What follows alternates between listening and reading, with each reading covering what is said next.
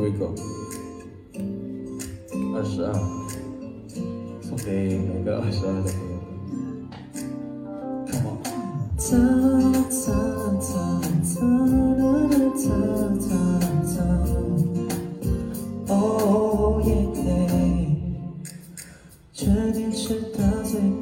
季节，当微风随意吹乱他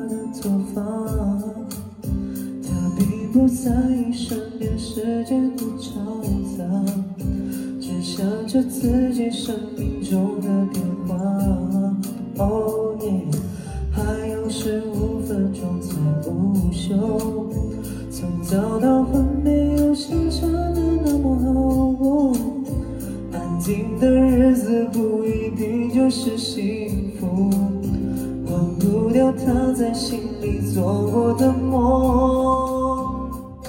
他今年农历三月六号刚满二十二，刚甩开课本要离开家看看这世界，却发现许多烦恼要面对。